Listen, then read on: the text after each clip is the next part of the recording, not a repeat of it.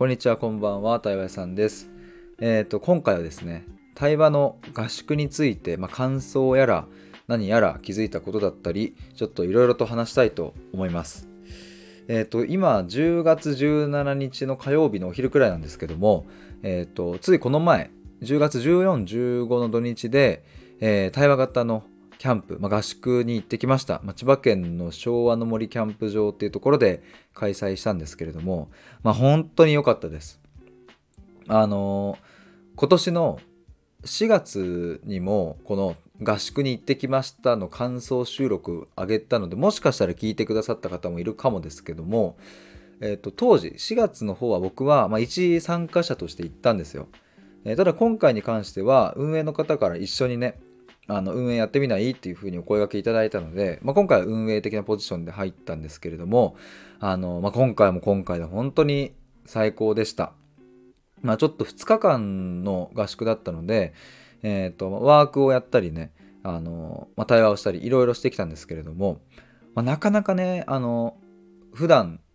過ごしているとやらないようなこと、まあ、特に自然の中に入って、えーやったワークなんていうのは本当に印象的でね今回参加された方もやっぱり皆さん口を揃えてこのワークに対してのこう感想とかを話されていたのでいやちょっとこれ面白かったです。ぜひこれ皆さんにも共有したいなと思うのでちょっといろいろと話していきたいと思います。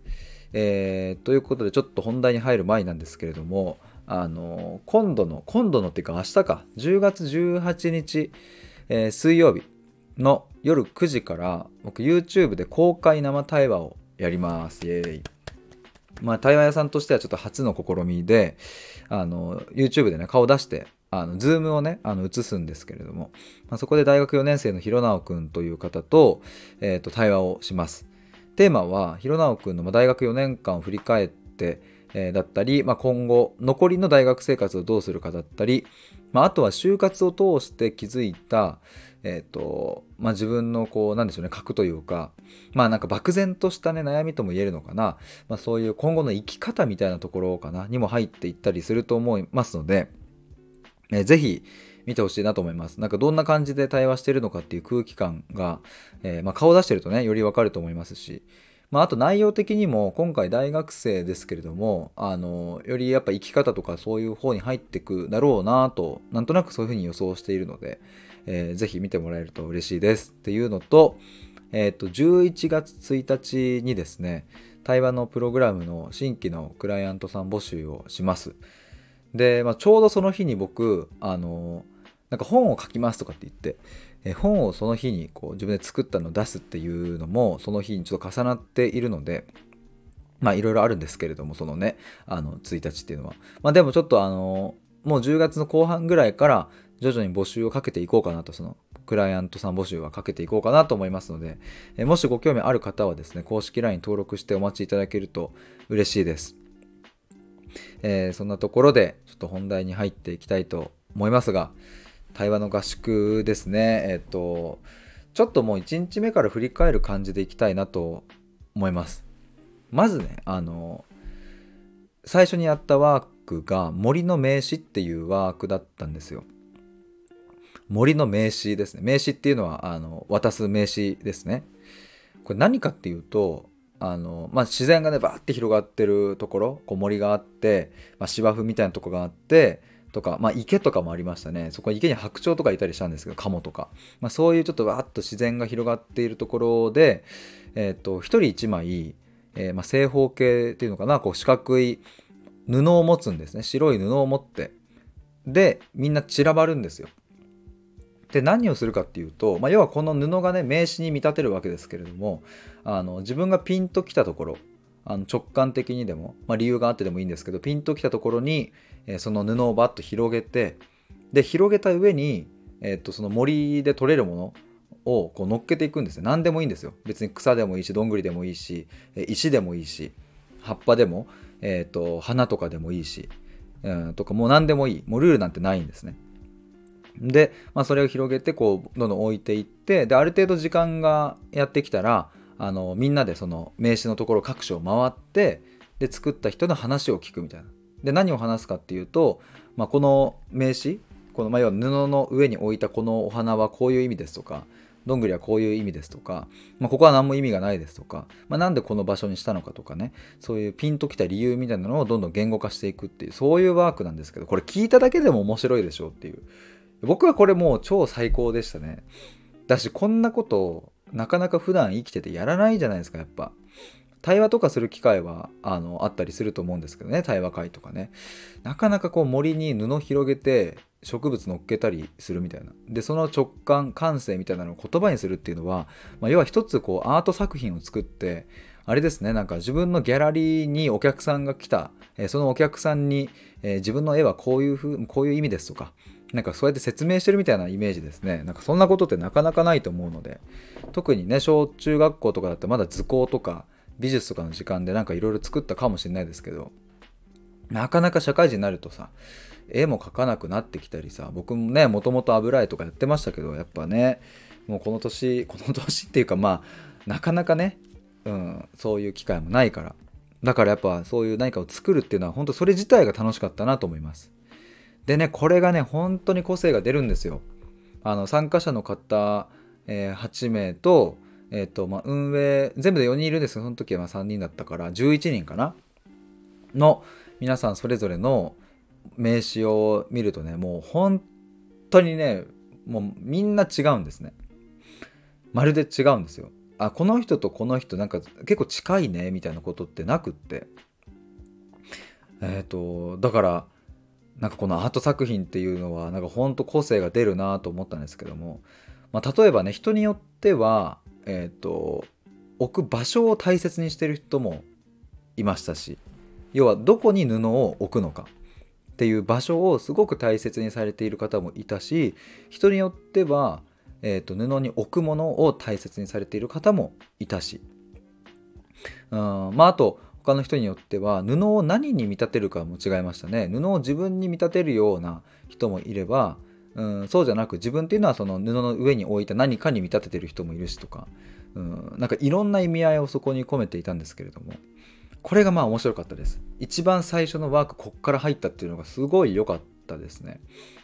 あの1日目の夜に、えっと、運営のね皆さんと一緒にちょっとこう反省会という、まあ、反省というか振り返り会ですね。えっと1日目どうだったか。で、えっと、2日目どうしていこうかみたいな話をまあ、夜部屋でね運営の部屋で、えー、話して僕も参加させてもらったんですけれども、まあ、そこでねちょっと話に上がったというか僕がそうあのここはやっぱ良かったなって思ったっていうお話をしたのがこの1日目のこのワークのこの感性の部分から入ってったっていうのがすごい良かったと思いますっていう話をしてちょっとその話を皆さんとしたんですけどもやっぱねなんかこう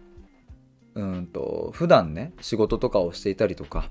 うんまあ、人と関わる中でとか、まあ、特に今のこの社会構造の中で生きているとどうしたって理由を求められるし合理的であるか否かが大事になってくるし役に立つかどうかが大事になってきたりとかそうやっぱ裏付けみたいなもんがね求められるわけですよね。まあ、特に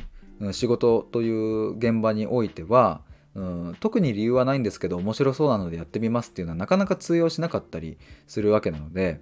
ってなるとねこうどうしてもそのスイッチ自分の思考モードっていうのは、うん、いくら自然の中に入ろうともあのなかなか抜けないってことはあると思うんですけどそこで最初にやったワークがこれだったっていうのがすごい良かったなと思います。で、まあ、この後に話す、うん、ワークはもっと頭を使うワークもあったんですけれどもやっぱ初手これっていうのがねだからなんかスイッチがその感性の方にスイッチが入った状態で次に進めたっていうのがめちゃくちゃ良かったと思います。で特にこの森の名刺っていうのはあの初めてやる方がまあほぼ全員なので皆さん最初はあのえこれどうやるんだろうって多分風に思った方もいると思いますしでもその中でもきっとワクワクしてね何作ろうかなってなってたと思うんですけどもうそのスイッチが最高ですよねなんかこう子供に戻れるというか、うん、普段こうフル回転させていた思考っていうのをちょっと横に置いて自分がピンとくるものピンとくる場所そういうところにこうなんか自分の心が向くままに、えーと、遊ぶっていう感じですね。まあそういうのってねほんと小学校とか幼稚園の時とかはそういうのってこう当たり前にあったなとは思うんですけれどもまあどうしても大人になるとねなかなかそういうことできなくなってくるので、まあ、だから初手の入り口がこれで本当に良かったなと思います。ね、ちなみにね僕はあのどこに置いたかっていうとなんかねでっけえ石の上に置いてその上になんかどんぐりとか草とか乗っけたり土をあの投げつけたりしてたんですけども。まあなんかそういうのもねあのあ自分は今こういう風な表現をするんだっていう気づきになりましたし、うん、なんか特に考えずにやっていたんですけれども僕はやっぱり普段あのこういう発信のベースにもなってる自分の怒りうんとまあ、いろんなものに対して僕は怒りがありますけども例えば、うんと、聞き手に対していやもっと聞き手ならばその聞き手しちゃダメでしょっていうその質問違うよとかその相づち打ったってしょうがないよとかなんかそういう聞き手に対する、うん、違和感とかあるからそこにも怒りはあるしとか。まああと人を不当にね扱う、うん、特に親子関係において親が子供に対してなんでそんなこと言うのっていう言動とかあへの怒りとかやっぱあったりしてね。僕は普段そういうこう怒りっていうのを、うん、怒りって言ってもこう健全なねなんだろうな熱源というふうに言い換えたらいいのかな。こう使命とかとも言える。そういうものをベースに僕は動いてますけど、まあ、今回のその森の名刺のワークで僕はなんか意図せずそれが表現されたなというふうに思いますでもそれも参加者の方から問いかけをねしていただいたりあの質問してもらってねあのなんか僕が答える中で見えてきたなとは思うんですけども、まあ、そんなようなものが出てきました。っていうこのワークを最初、え、何時間かかけてやってでその後にちょっとこう建物の建物っていうのであってんのかなそのあるんですよ昭和の森キャンプ場にそういうなんか会議室とかがあるので、えー、そっちの方にこう戻って次のワークに入るみたいな、えー、そんな感じでしたいやもうね最高なんですよ。ちょっとこの話聞いただけでも、え、合宿いいじゃんってなったでしょ？っていうもうなんか 押し付けみたいになってますけど、すごい良いんですよ。ぜひちょっとね、こっからも良いので、え最後まで聞いてほしいなと思うんですけれども。次やった、えっと、ワークっていうのが、えこれあの僕がねちょっと担当させてもらったワークなんですけれどもあの仕事感を、え言語化するっていううん、そういうワークですね。あ、そうだ、ちょっと補足すると、今回の合宿の名前がちゃんとあって、えっと、私事っていう風な合宿の名前がついてるんですよ。で、私事これ何かっていうと、私と仕事っていう、うん、その両方に目を向けて、え、内省してね、向き合っていこうっていう、そういう合宿ですね。で、私と仕事で、私事っていう、めちゃめちゃこのネーミング僕好きなんですけど、あの、その運営されてる、ね、方たちが考えたネーミングですけれども僕はその参加者の時からいいなと思ってて、まあ、その私事の私の部分にまず目を向けたっていうのがそのさっき言った森の名詞ですね自分の内側の感性とかに目を向けてねなんでこういうふうにしたんだろうっていう、うんまあ、感性と理性両方使うワークですけれどもまあその私に意識を向ける時間をこう作ったとでその後ですね僕が担当したワークは仕事に意識を向ける時間っていうもので、まあ、今回このワークでは何をしたかっていうと、えー、自分なりの仕事感っていうのを言語化するっていうところをこうゴールに据えてやっていきました。でまあ仕事感っていうとうんとまあ、いろんな定義の仕方はあるんですけれども今回の合宿のこのワークにおいては、まあ、仕事に対する自分なりのこう考え方、えー、見方ものの見方っていうところを、まあ、一つの定義としてうん、それをこう言語化していこうっていうのをちょっとあのワークとしてやってみました。で、ね、流れとしてはまず最初にこう個人でね、えーと、向き合うという時間を作って、えーと、問いがね用意されてるのでその問いと向き合ってでその後、えーと対話をしていくっていうまあざっくりとそういう流れですね。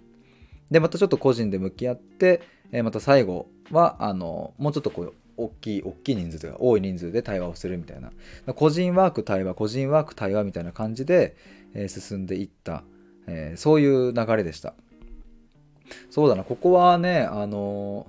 僕はその一応司会進行的なポジションにいたので僕はがっつりワークに参加するというよりは、まあ、皆さんがワークされている姿を僕はこうちょっと俯瞰してみるみたいな感じだったんですけれどもうんとすごいそれも新鮮でね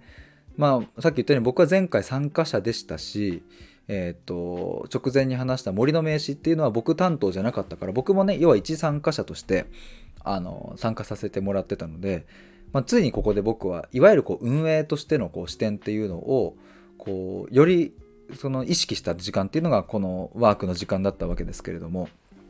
まあ全体をこう見ながら感じていたことっていうのはこうまあ参加者ねそれぞれの方がそのちょっと広めの会議室というかねヨガヨガヨガ部屋みたいなところで椅子とか机もなくっても地べたにねみんな寝っ転がりながらできこれがまたいいんですよ。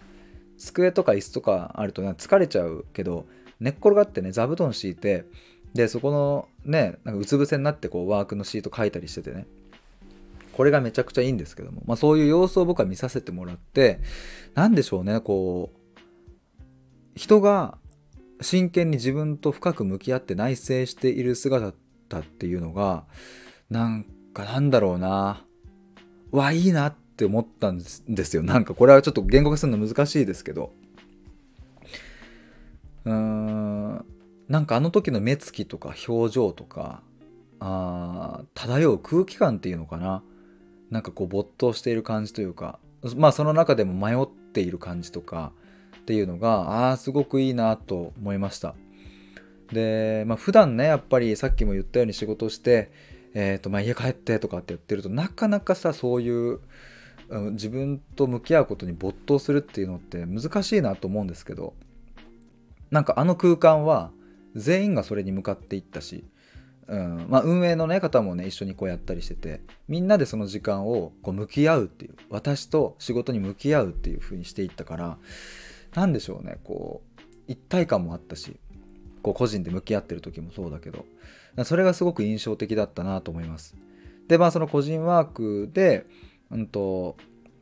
自分がねその仕事をしてる時に自分らしく入れる時って何だろうとかそうじゃない時って何だろうっていうのを、まあ、個人で言語化した後に次はこうペアになってね、えー、2人1組でそれをちょっとこう対話するというか質問しながら話を聞き出すみたいなことをやりました。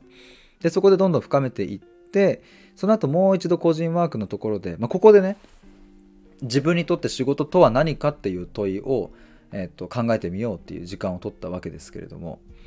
どうですか？これ皆さんも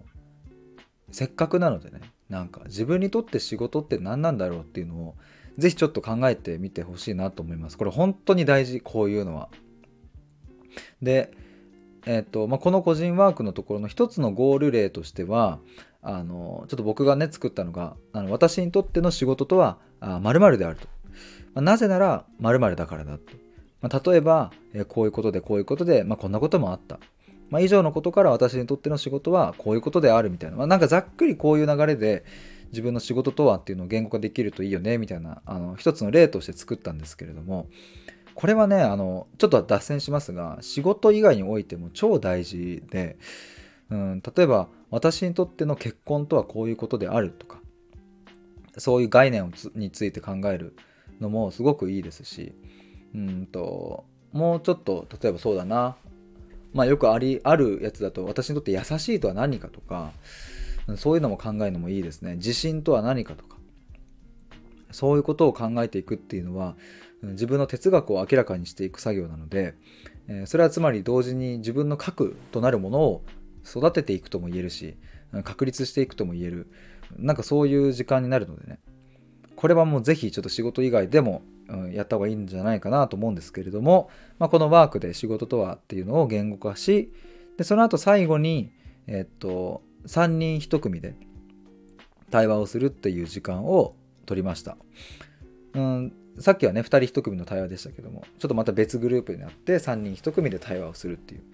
で僕はねその時間はちょっととあるグループ3人組のグループにちょっとこう入らせてもらうというか、まあ、ちょっと横でその対話を覗かせてもらったんですけれどもまあ面白かったですね。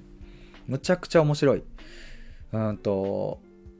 それぞれの仕事感。要は仕事私にとって仕事っていうのはこういうものだっていうところが、まあ、もちろんですけどみんな違うんですよね。違うからこそ問いが生まれて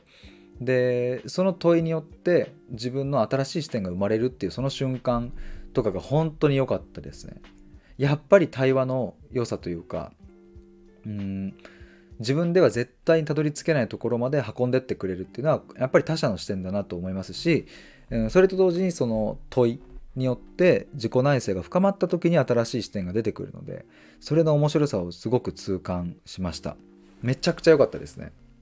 本当にやっぱ時間が足りなくなるくらい対話は盛り上がるし深まっていったなと思います。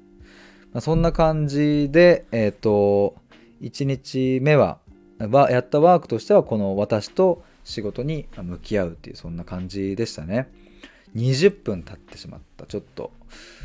一旦水を飲みたいと思います。いや、いいな、やっぱ。改めて振り返って話してると、その時の情景とか蘇ってきますけど。でね、1日目はそれが終わった後に、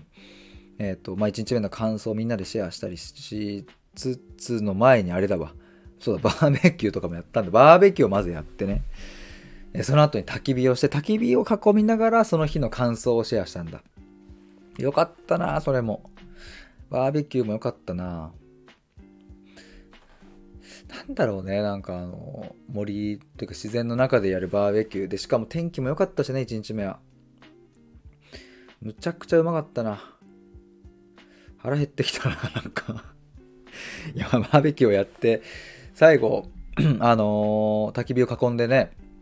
えー、ファイヤーしてるところをみんなでこう輪になってね、座って、えー、今日一日どうだったかっていうのを話したんですけれども、何が良かったかって、もちろんその、焚き火をね、みんなで囲んで一個の方向を見つめてっていうあの時間がね、あの時間そのものがもう本当に豊かで、ならね、マジで最高だったわけですけれど、なんかそこでシェアされた皆さんの感想、1日目の感想とかが、なんだろうな、いい意味で後ろ向きなものというか、いい意味で、えー、もや、なんかこう、もやもやしたところ、うん、なんか消化しきれなかったものみたいな、そういうものがシェアされたっていうのがすごい良かったなと思って。とある方は自分のまあ好きな自分だけじゃなくて嫌いな自分みたいなものも見えたというような言葉もあったかなと僕は記憶してますし他にもうんとなんだろうな本当にこれ明日すっきりすんのかなみたいな。いやしないかもしれないけどでもしない自分さえもうんといいって思えたらいいんじゃないかなとかね。そんな1日目の感想、まあ、最後に出てきたわけですけどこれやっぱねほんといいなと思って。なんかさこれ例えばそれこそ会社とかでもじゃあ振り返り会やりましょうみたいな会議とかでそういうのってあると思うんですけどなんだろうな。ちょっと同調圧力的に10人中そこに参加する10人中9人が「いやなんかめっちゃ良かったっすねこのプロジェクト」とか。こ「これなんかすごいこの取り組み良かったっすね」とか「あここの工夫したポイントすごい良かったっす」ってなってる時に自分がさ「いや微妙だったくね」みたいな。いやなんか全然微妙でしょ。もっと良かったよくできたでしょって思ったとしても10人中9人がさなんかそうなってたらなかなか言いづらいとかもあると思いますし、うん、っていう同調圧力もあるしそもそもそういう組織の中でやる、うんと、会議とか感想のシェアみたいなのってなんかちょっといいこと言わなきゃみたいな働いたりすると思うんですけど。でもなんか1日目の終わりのそのね合宿の時にはそういうもやつくとかねうんとなんか余計に悩みが深まったみたいなようなこともあったかな。とかねいろいろそういうのが出てきて。それを素直にその場に出せるっていうそれがね本当にいいなと思います。これはやっぱ前回僕が参加した時4月の合宿の時もそうでしたね。とある参加者の方がめっちゃモヤモヤしますって言ってたのがすごく僕は印象的だったんですけれども1日目の終わりでね。なんかさやっぱワークをねやってうんと何？こう自分と向き合うっていう時間やったらやっぱこうすっきりしましたみたいな言わなきゃいけない感みたいなのがある場も僕は遭遇したことがあるんですよね。でもやっぱり今回その運営、まあ、主催されてる、うん、アンドアンテ、えー、合同会社アンドアンテさんっていうところなんですけれどもまあその方たちが作る空気感とかそういうものが、うん、その本音の部分素直な部分っていうのかな？なんかそうそれをこう引っ張り出してるのかなと思って。だしな、なんだろうな、皆さんもこう、よし、これを言うぞみたいな感じで意気込んで、あというか勇気を出してね、あの、いや、正直、ちょっとあまりすっきりしないんですっていう感じじゃなくって、自然とね、うん、なんか今の自分の状態としては、あまりすっきりしてないですね、みたいなのを、こう、こう普通にこうその場の流れで出てくるっていう。それがやっぱやっぱあのそういう場をね作られてるアンドアンテの皆さんが本当素敵だなと僕は思いますけどうん、なんかそれが1日目の終わりとして出てきたのがやっぱ良かったなというふうに思います。まあそんな感じで、えっ、ー、と、まあいろいろその後はですね、お風呂入ったりしたんですけども、あの僕もね、せっかくだったら、なんかもっと皆さんと対話したいなと思って、夜グループチャットに、あの、対話したい人いたら話しましょうって言ってそしたら一人の方が「行きます」って言ってくださってその後もこうあのポツポツとこう集まってくれてで合計6人ぐらいかな？126人？7人？まあぐらいだったかな？6人ぐらいかな？で夜12時とか1時ぐらいまでかな？あの遅くまで、えー、みんなで一緒におしゃべりをしておりました。合宿っぽいよねこういうのね。なんかいいっすよね。で、えっと、僕はその後、風呂に入り寝たわけですが、まあ、2日目はね、えっと、結構な大雨で、いや、でも本当ね、さっき言った森の名刺ワークが、えっと、外なので、もし雨だったらね、全然できなかったから、本当にあの天候に恵まれたなと思うんですけど、逆にね、僕は、そう雨なのもエモいなって思いまして、あとある参加者の方が、朝雨の音を聞きながらね参加者同士でちょっとこうお話ししてたんですっていうのを言ってたんですけどいいなと思ってそういうのも。雨雨の音を聞きながらね。やっぱ雨ってこう音もいいですけど僕はね結構匂いとかも好きだったりしてね雨の時の。でなんせやっぱ自然に囲まれている場所なのでそこが。余計にそのこう自然の香りがねやっぱ際立つんですよね。すごいやっぱそれも良かったです。そういう意味でも天候に恵まれてたなと思いますが、うん、まあ朝飯をみんなで食ってその後みんなでちょっとこうあのボードゲームっていうのカードを使ったゲームみたいなのをなんかあのやりたい人はみんなでなんかやってとか散歩したい人は散歩してとかやってね。うんとそんな自由に過ごした後にえっ、ー、と2日目のワークは私と、えー、仕事っていうのそこの重なりをあの見ていこうみたいなね。そんなあのワークをしましてまず、えーと、1日目はその私と向き合う。仕事と向き合う。で2日目はこの私と仕事っていうところに、えー、より目を向けてい、えー、くという。人生の木っていうのをここではやったんですけれども。これ実は僕はね4月の参加した時にもやって、えー、いたんですけれども、まあ、今回もね、えーとさらっと書きまして僕も。あれ？ちょっとどこだったっけ？あったあった。今ちょっと手元に。ああやばいやばいやばい。あるんですけれども。あのそう。これ何かっていうとですね。まず自分の好きなように木を描くんですよ。根っこ描いて木の幹描いてとか枝描いて葉っぱ描いてとか地面描いてそんな感じで、えー、木をまず描いてね自分の好きなように。これも決まりはないんですね。だからここもね皆さんのそれぞれの味が出るんですけども。でそれ書いた後にまず根っこの部分にあの自分のえっ、ー、と、えー、ルーツか。ルーツとかね。あのそういう部分を書いていくんですね、まあ、出身とかあの、まあ、あと環境とかね。どんなものが自分のルーツにあるのかっていう根っこに書いていってでその後地面の部分にえー、自分のこう主体的なね意思でやろうと思ったこと自分から動いたことっていうのをこう地面に書いていって。で次幹の部分には自分が大切にしていること、まあ、価値観とか、えー、自分の感情とかねそういう内面の部分とか、まあ、あり方とかそういう部分をこう木の幹に、えー、書いていって。でその次に枝の部分に自分の強みとか、まあ、自然とできちゃうことみたいな部分をこう書いていき、えー、最後に、えー、木の葉。葉っぱの部分に自分の願いっていうのをこう書いていくっていう、まあ、そういうこうワークをワークだったんですけれども。あのそうこれはね僕以外の方が担当されて、えっと、やってましたがこれも面白かった。し僕は参加者としての視点ももうしてるから前回やったからね。すごい良かったですね。これ何がいいかってこれはねあの感性の部分も働かせつつ思考の部分にちゃんと潜っていけるからっていうのは僕なりの、まあ、いい部分の、まあ、言語化するとそんな感じになるんですけどもやっぱまず絵を描くっていうのがいいですね。あの木の絵を描くっていう。ビジュアルでまず理解できるしそこにその人のこう描き方の味が出るからで一人で描いて一人であの完結させるわけじゃなくってあの他の人の絵も見るのでなので絵の描き方の違いとかにも触れられるんですよね。あそうやって描くんだとか。その画用紙長方形ですけれどもその横にして書くのか縦にして書くのかでもやっぱり人のこう差が出ますしねそこに感性の差が出ますし。うんと書き方何の色を使うかとかそういうのにも出ますしだからそういう部分で感性があ人とこういう違いがあるんだなっていうのも、うん、見つつ自分のそのさっき言ったルーツとかね、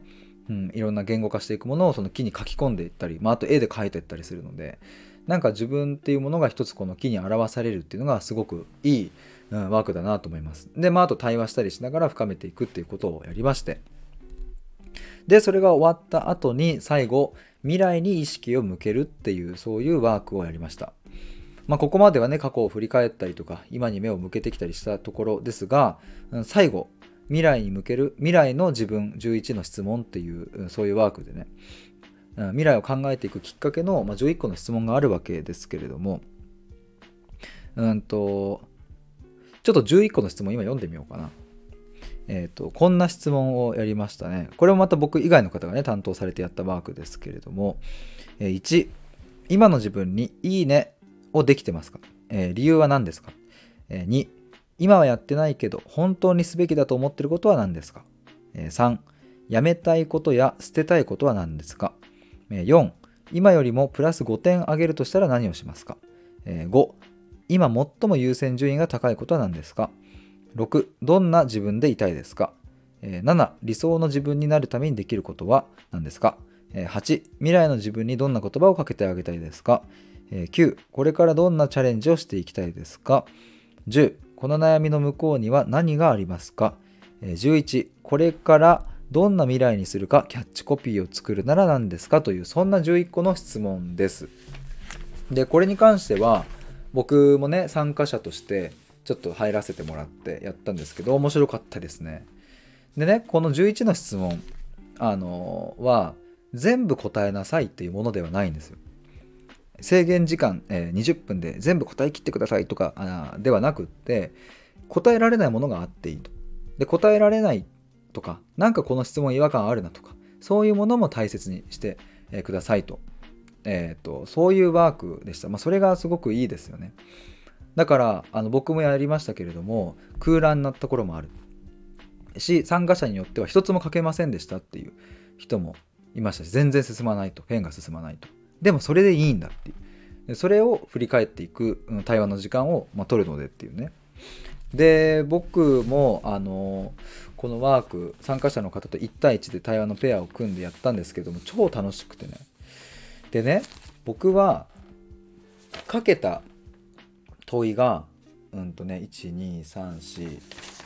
123456788個一応まあ書いたんですね。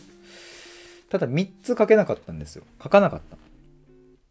書けないというよりは書かないのが近いのかもしれないですね。でそのペアの方からこの3つの空欄ってこれなんかどうして書けなかったのかみたいなそういう質問ねいい質問をねいただきましてですね。で僕が書けなかったところちなみにねその問いは何かっていうとえっ、ー、とやめたいことや捨てたいことは何ですか？っていうこととえー、今よりも5点上げるとしたら何をするっていうこととあとこの悩みの向こうには何があるっていうその問いについては僕は書かなかった書けなかったんですよ。でこれなんでなんだろうなっていうのを考えた時に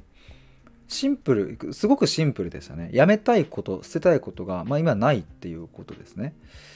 でそれはつまりあのどういうことかというとあの捨てたっていうもういらないもん捨て捨てた感が今の僕にはあるっていう。要はこの23年で、まあ、母の件があったりね自分のこう反抗期があったりとかトラウマと向き合ったりとか、まあ、そういうものをした結果何が起きたかっていうと、まあ、事故の確率みたいなもんが僕は一体今の僕においての事故の確率ができたなと思って。で自分の中のこう事故の確率ができるとその後何が起きるかというとこう社会とか世間とかそういう部分の価値観からあの切り離されていくっていう。例えば30代で結婚した方がいいよねという、うん、なんかこう社会的な価値観だったり親には感謝した方がいいよねっていう、まあ、これも正しいといえば正しいけれど、まあ、社会的にそういうふうに言ってるだけであって自分はどうなんだっていうところはまた別本来別であるはずなのに僕はそこは一緒くたになっちゃってたところがまあ、初めて反抗期を迎えて自分っていうものがこうグッと確立した時にそことは切り離された感じがあるんですね。だから生まれ直したこれはすごい僕は当時から言っていたんですけれども25歳から6歳になるタイミングで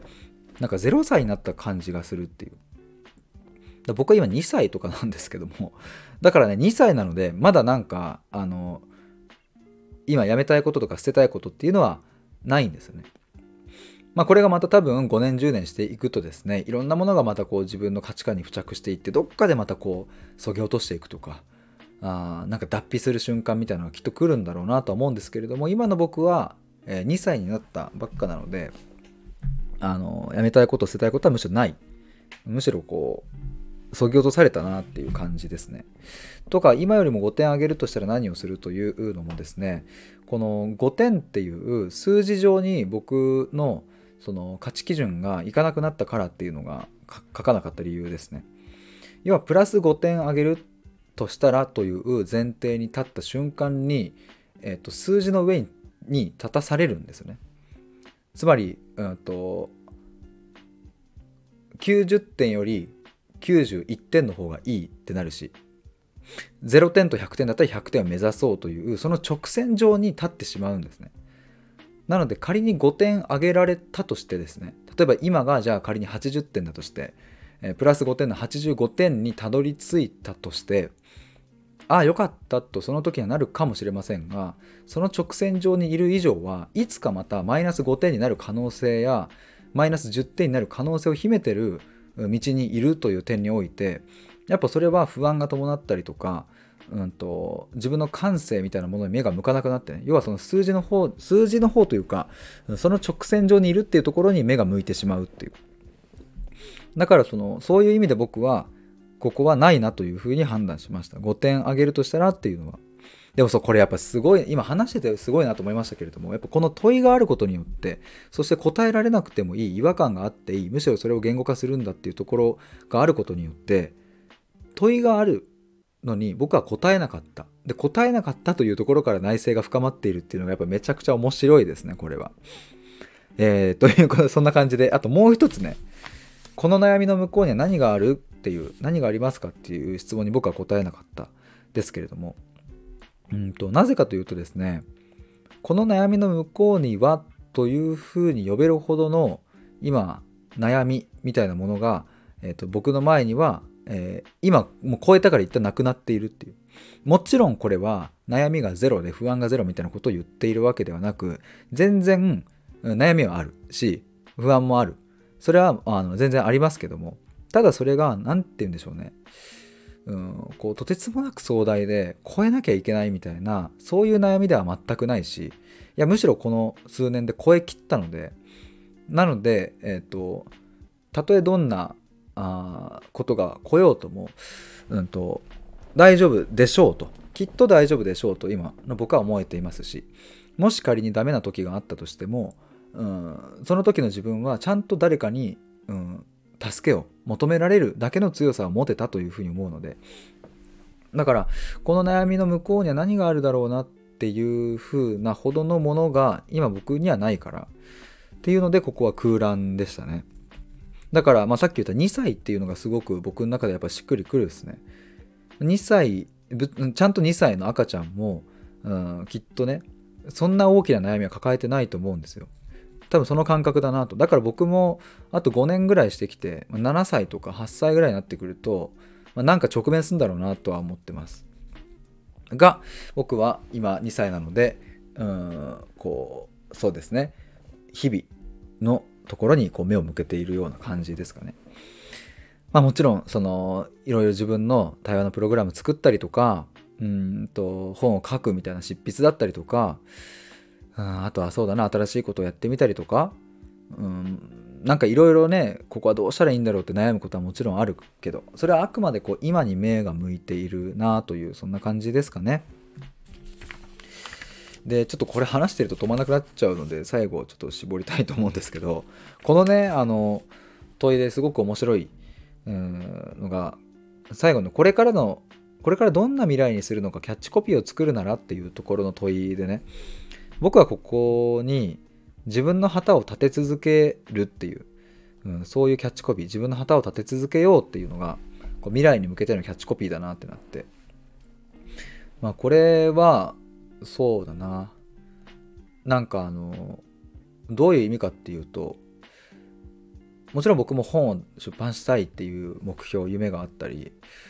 うんなんか将来的にはなんか鎌倉とかに家作ってそこを対話の家とかにしちゃいたいとかそういう目標というかなんかそういうものをぼんやりと思い描いてたりはしますがなんかねあの理想の自分みたいなものものがまずそもそもないんですね。これはあのさっきの未来の自分の11の質問の中の何番目だったかな？えっ、ー、と7番目か。理想の自分になるためにできることはっていう問いとかあと6番目にどんな自分でいたいとかもあったんですけどそうそこにも書いたな。どんな自分でいたいですかという問いに対して僕書いたのはこういう自分でいたいという気持ちがないというふうに書きまして。で理想の自分になるためにできることはという問いに対してもきっと今の延長線上に自分がたどり着きたかったであろう、え、自分みたいなものがいるから、うん、なんかまあいいと特に理想の自分はないというふうに、え、したんですけども。そう理想の自分こうありたいとかがえっ、ー、となくなった。いやでもこれちゃんとね厳密にというかあのちゃんと言うと24歳5歳ぐらいまではめちゃくちゃありました。もうありすぎてありすぎて辛かったですね。理想の自分を追えば追うほど遠ざかるし、うん、理想の自分が遠ざかれば遠ざかるほどもっと強烈に理想の自分が浮かび上がってきてでそれが浮かび上がると何が起きるかっていうと今の現実との乖離理想と現実のギャップみたいなところに、まあ、絶望しましたね。これ無理じゃんと思って、まあ、半ば諦めみたいな感じにはなってましたけど、そんな過去もありました。社会人1年目の時とかも自分よりもできる同期を見ては、うん、羨ましさと自分の、うん、力のなさと能力のなさとそこにもう本当に絶望したしどうやったって埋まんねえって思ったし、うん、なんで自分はこんなできねえんだろうとかじゃあでもできるためにはどうしたらいいんだろうとかずっと考えてたし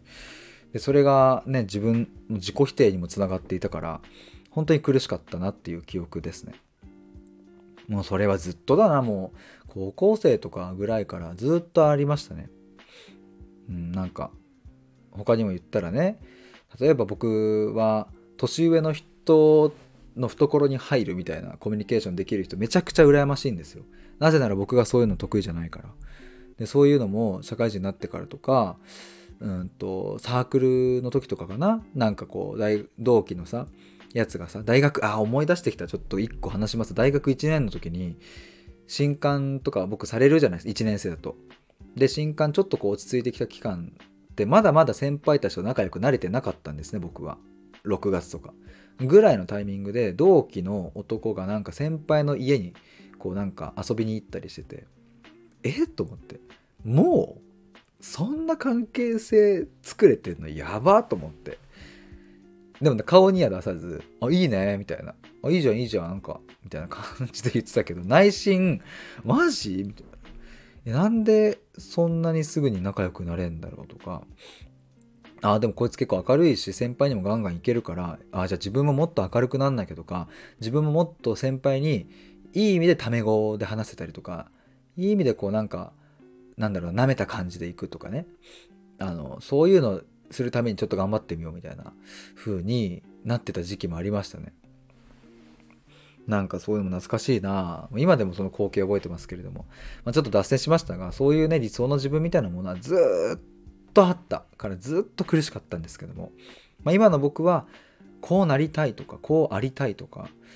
うん、こんな自分でいたい。理想はこうだみたいなものがねなんかね本当にねないんですねここは。だからそうちょっとキャッチコピーの話に戻りますけれども自分の旗を立て続けようっていうのはあの理想の自分になんかなこうなろうとかっていう意味での旗ではなくって俺こんなことやるよとか要は対話のプログラム出してるよとかえー、こんな本書くぞとか、まあ、あとこういう商品作ったよサービス作ったよとか、うん、こういうことやってみないとか合宿をちょっと今度僕は作りたいですけど合宿やるよとか一緒に対話会作ろうとかなんかそういう旗ですね。まあ、具体的なやることベースの旗もそうだしもっと言えば価値観ベースのね、僕は太陽に向かって走り続ける走るっていうそれが僕にとっての幸せだっていう言語化をしましたけれどこれも前回の合宿でね、えー、僕は参加者としてこのここをね作りましたけど作ったというか話しましたけどやっぱこれはねそう今年の僕元旦に思いついたのかなこの思いついたっていうか、まあ、厳密に言うともう去年の10月ぐらいなんですけどこの言葉が出てきたのは。でもなんか明確にこれ僕の指針だなってなったのは今年の1月に僕ノートの記事に書いたんですけどそれと、まあ、今年の4月この合宿に参加者として参加した時にそこで話した時かな。それによってどんどんどんどん自分のこう軸として明確になっていった、えー、太陽に向かって走る。これちょっと説明すると長くなっちゃうのでめっちゃ走りますけどまあ端的に言えば楽しいって感じる方向性に向かっていくってことですね。なんか太陽に向かって走ろうってなってるあの瞬間にこれって成長するのかなとかこれって何かやったら自分の得になるかなとか砂浜で走ったことによって自分の足の筋肉鍛えられて足速くなるかなとか絶対考えないと思うんですよそういうことは。だしそもそも太陽にたどり着かないなんて重々承知の上でそんなことみんな知ってる上で走ってるのでなんかそういう楽しさみたいなものを僕は味わえてる時っていうのは幸せだし、うん、そういうふうに生きていきたいっていうのがあるんですけど例えばそういう旗を立てるっていう。うん、なんか僕はそうやって生きていくからそうやって生きたい人来いっていうなんかそういう旗とかも立てられたらいいなと思うしそれこそ怒りの旗も立てたいですね。怒るっていう健全な怒りですね。こういう社会に対して僕は怒りがあるっていう旗を立てたらそこに賛同してくれる人たちがねまた集まってくれたりするだろうし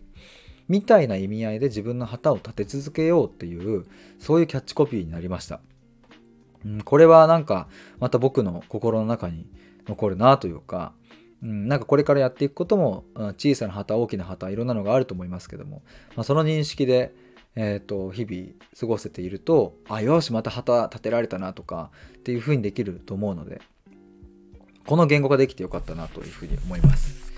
えー、ちょっとたくさん話しちゃいましたがそんな感じでですね2日目がえっ、ー、と2日目のワークはこんな感じで終わっていきました。で、最後ですよ、最後。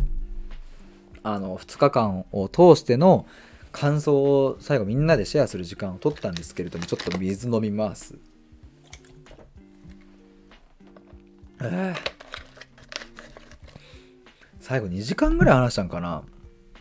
そのさっき言ったねヨガのヨガ部屋みたいなとこでみんなで座布団敷いて輪っかになってでこうなんか話したいことが整った人から順番にね手を挙げてじゃあ最後感想を言いますって言って2日間の感想と、まあ、振り返りをバーって話すんですけれども。これ何がいいかってねこれもちょっと あの言うと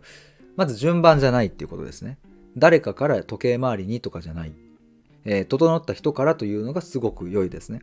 まあ、なぜかというとこう順番になるとねえーと、まず初っ端の人が整ってなかったとしても言わなきゃいけないしね2番目の人も。だしすで、ん、にもう整ってる人が一番最後の方だったら、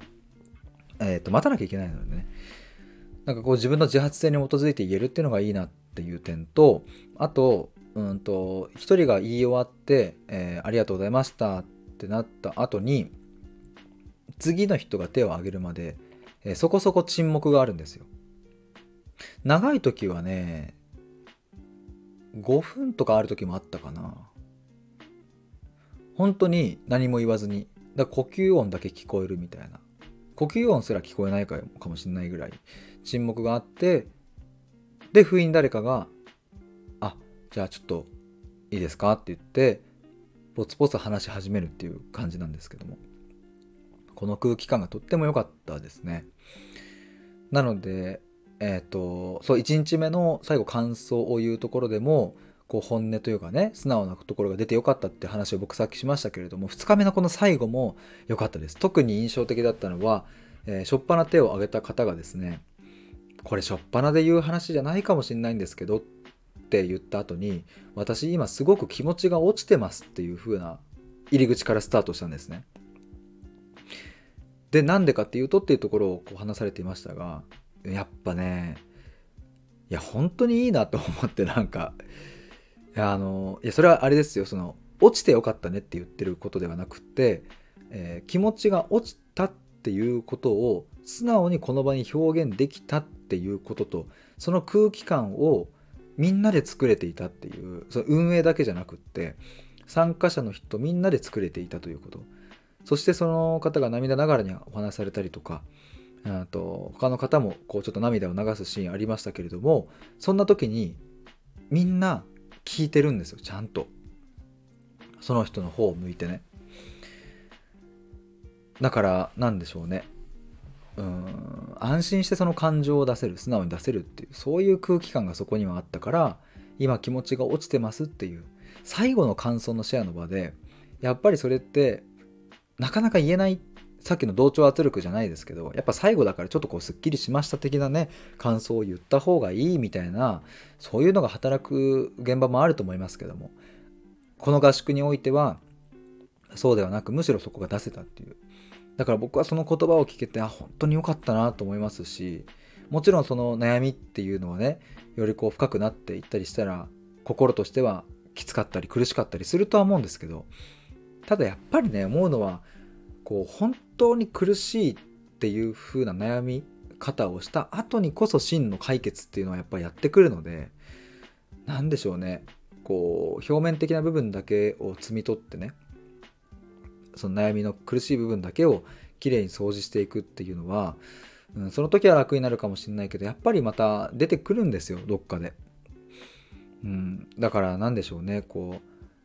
まあ草むしりみたいなものも根っこから取んないとね意味ないじゃないですかやっぱ。表面的な部分だけをカットしたところでまた生えてくるのでちゃんと根っこからいくっていう。だからそれがね最後のあの2日目の感想シェアの場で、うん、皆さんが良、うん、かった部分だけじゃなくてそういうこうちょっといわゆるマイナス部分みたいなものもお話しされてたのが僕はとっても印象的だったしそれを聞けて僕は逆に安心したというかあの、まあ、今回はあの運営のポジションで入らせてもらったので、うん、ああよかったと思ってその言葉を聞けて。すごく嬉しかったです。であの最後ね順番にこう皆さんが話されてこう終わったら一人一人その方に向けてメッセージをねちょっと付箋に書いてお渡しするっていう風なのもやったんですけれども僕もねそこにいろいろあと僕もね最後こう感想シェアしたので運営側もね。皆さんからメッセージをもらってねすごくいや今も手元にあるんですけどいやすごく嬉しいですね。今もこう見てると。いやこれねちょっと冷静に1泊2日なんですよ。でみんな初めましてなんですよ。まあほぼ全員ね皆さんその参加者もほぼ全員初めましてなんですよ。で1泊2日ですよ。で寝てる時間とかさそういうの覗いたらさ一緒にいてる一緒にいる時間って何時間、まあ、数えられるほどなんですよね。でもやっぱ前回の合宿の時もそうでしたけどなんか一緒にね寝食共にしてそしてこういう深い対話をしさらにさっき言った素直な感情が出せる場であるとめちゃめちゃ深くつながれるなっていうのをやっぱりね身をもって体感実感しました。この2回やってみて。なんだろうな。下手すると数年以上関わりのある、うん、人よりも深い話をしてるし素直な感情を出せてるっていうことはなんか僕はあるんじゃないかなと思います。それくらいこの1泊2日って時間は短かったけれど、えー、お互いの深い部分を知れたし。ああだからちょっとねこれそう2日目のねお昼ご飯ぐらいのタイミングでなんかあのとある参加者の方とねなんか囲んでご飯食ってる時に弁当食ってる時になんかその趣味なんですかみたいなのってちょっと答えづらいよねみたいな話題が上がってきてなんか趣味ってこう言っていいのかなどうなのかなみたいなのもちょっと働いちゃうみたいな。例えばね僕映画を見たりしますけども映画趣味ですって言っちゃうとなんかすげえ映画好きなやつに思われてなんかなんかあんま語れることもねえしみたいな思っちゃうから言いづらいとかあと、他の方も言ってたのは音楽が趣味ですとか、あギターとかかな、まあ、そういうの趣味ですってなると、なみたいな、なんかその認識持たれるのもなとか、あとあれかな、漫画が趣味ですってなると、なんかその漫画読んでる人とかね、サウナ趣味ですってなるとね、ちょっとなんか偏見入ったりするみたいなので、なんか趣味って言いづらいよね、みたいな話になった時に、でもなんか別に趣味なんですかって聞くのってそのめちゃめちゃ趣味が聞きたいっていうよりもなんかアイスブレイク的なこう関係性を作っていく時のこう共通点を見つけるみたいなそういうこう効果というかねそういうのでなんか出してるよねっていう話になった時に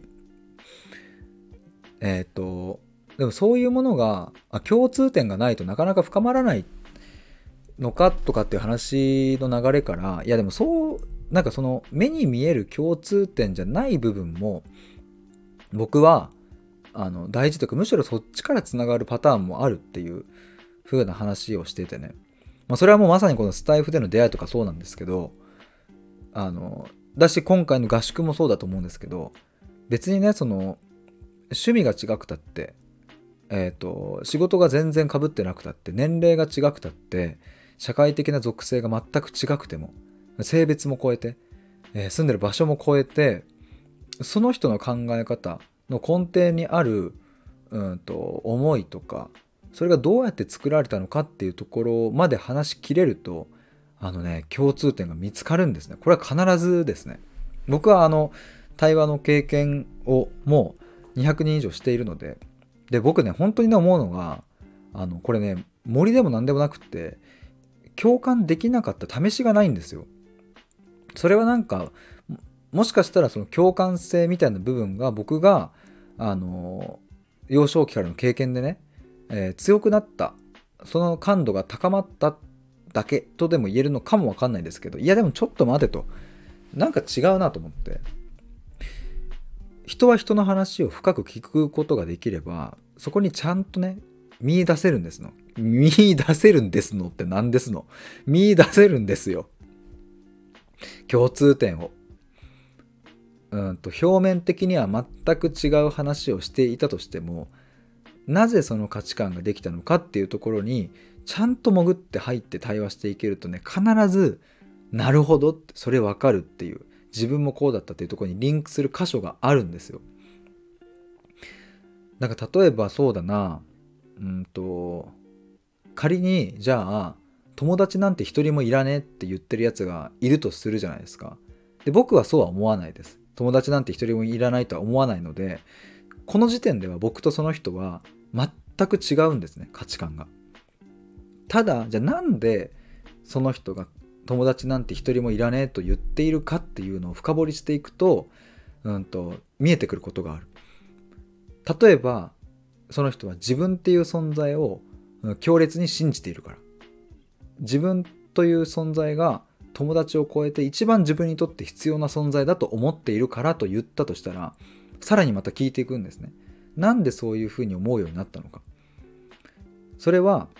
えー、じゃあ幼少期小学生とかの時に実はもともと友達がいたと結構たくさんいたんだけどもうんと例えば大切な友人を亡くしたとかねうんそういう経験があったとしてねその人を亡くした大切な友人を亡くしたという経験からとてつもなく強烈にショックを受けて立ち直れなかった。でもそこから這い上がっていくためには自分は友達を求めるのではなくって自分というこの存在自身を、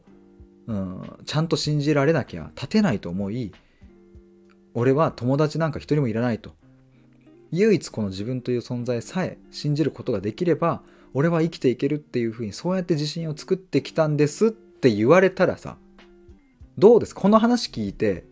今僕はあのごめんなさいこれ勝手に今作っただけなんですけどその話聞いたらさ何だろうその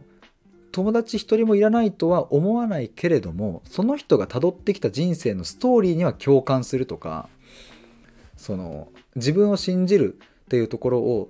作ってきたその過程に対してあそれ私もあったとか俺もあったなみたいなその自分を信じるっていう。俺の場合は例えばそれは友達を亡くしたという経験ではなくって例えば受験に落ちたという経験だったけれども構造的には一緒だなとかうわそれ共感するわみたいなことが起きてくんですよ。これだからねみんなもっと深くね質問していったらいいのにって僕は思うんですね。表面的にうん今みたいに友達を一人もいらねえと言ってるやつと友達はいると言っているやつが対峙したらさ全然違うんですよ。表面的には。でもやっぱ根っこを探っていくとねそこのルーツとかはどっかでねあの交わってたりとか共通してる部分があるからやっぱりそこ見えていくといいんですけどそう。今回の対話の合宿ではやっぱりそっちの方向にこう目を向けられたからこそ皆さんが安心できる場になったんじゃないかなと思いますし、まあ、前回もそうでしたね。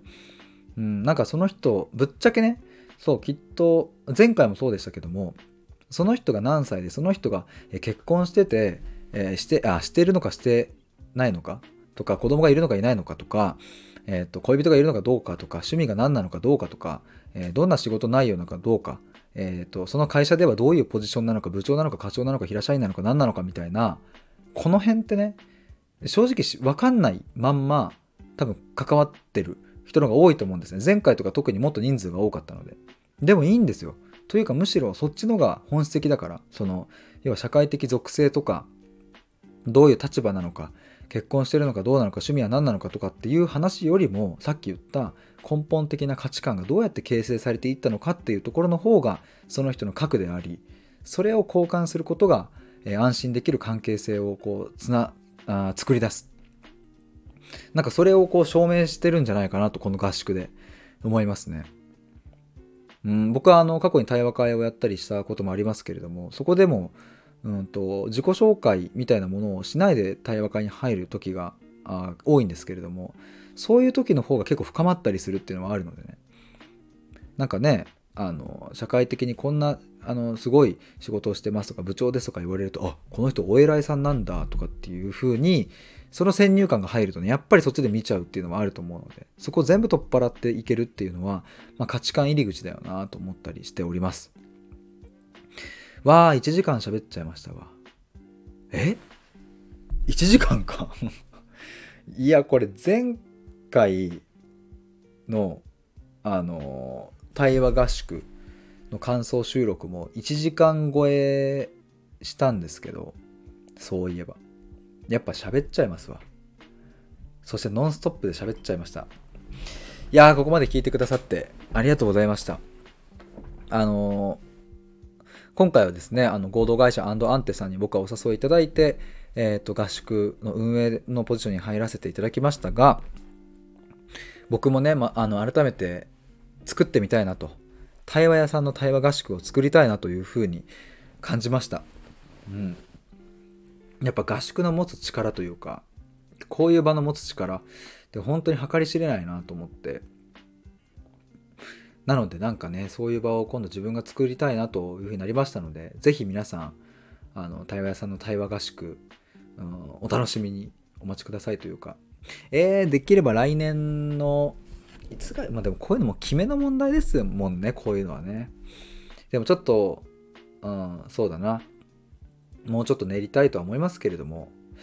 まあ、僕もそのタイミングが来たらもう一気に進めると思うので、ぜひちょっとあのチェックしておいてもらえると嬉しいです。やるときにグッとスイッチ入ってやるので、あ来年中にはどっかでやります。いやー、よかったな。うん。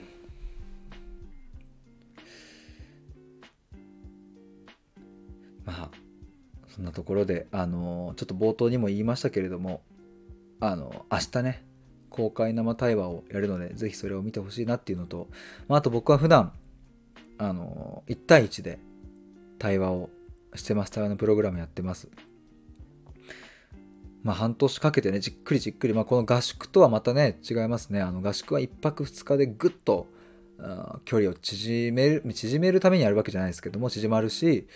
何人もいるのでいろんな人の価値観をこう吸収できるしね。でもあの一方でこの対話のプログラムを1対1でじっくりと、うん、自分と向き合うっていうそれを、うん、期間をかけてねやっていくのでもし興味ある方連絡ください。一応ねあの毎月月初1日に対話のプログラムをあのクライアントさん募集しますって、まあ、今日冒頭で言いましたけれどもちょっとねそのなんだろうな、まあ、興味があるっていう人はもうあのなんか1日を待たずになんかスタートできたらそれはいいよなと思って。ちょっとその辺のね募集の仕方もちょっと今後あのちょっといろいろ柔軟にしていこうと思います。なんかもしご興味ある方いらっしゃればあのご連絡ください。でなんか対話のプログラムに興味がある方に関しては僕無料で個別相談受け付けようと思いますって今決めました。なんか。あの普段ね僕対話をする時って対話さんスイッチオンでねあの問いを立てるモードというか聞くモードなのでそれってまるで違うんですよ。ちょっと目に見えづらいので分かんないですけど要はあのあれです。サラリーマンの方だったらあのスーツ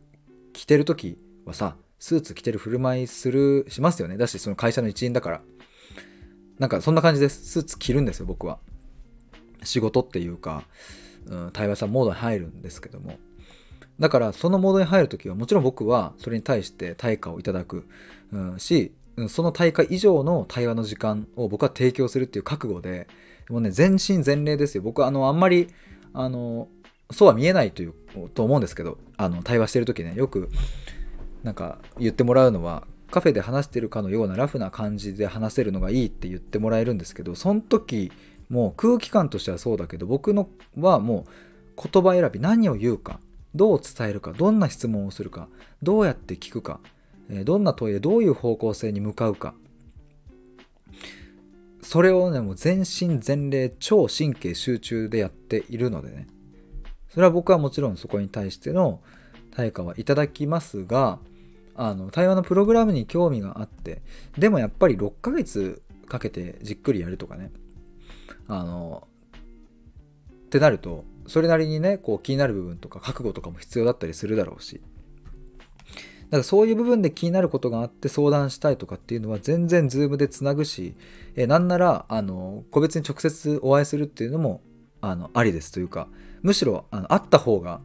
なんだろう安心できるって全然あると思うので。というかだから僕もね最近は対話屋さんと会いましょう企画をちょっとやってるんですけど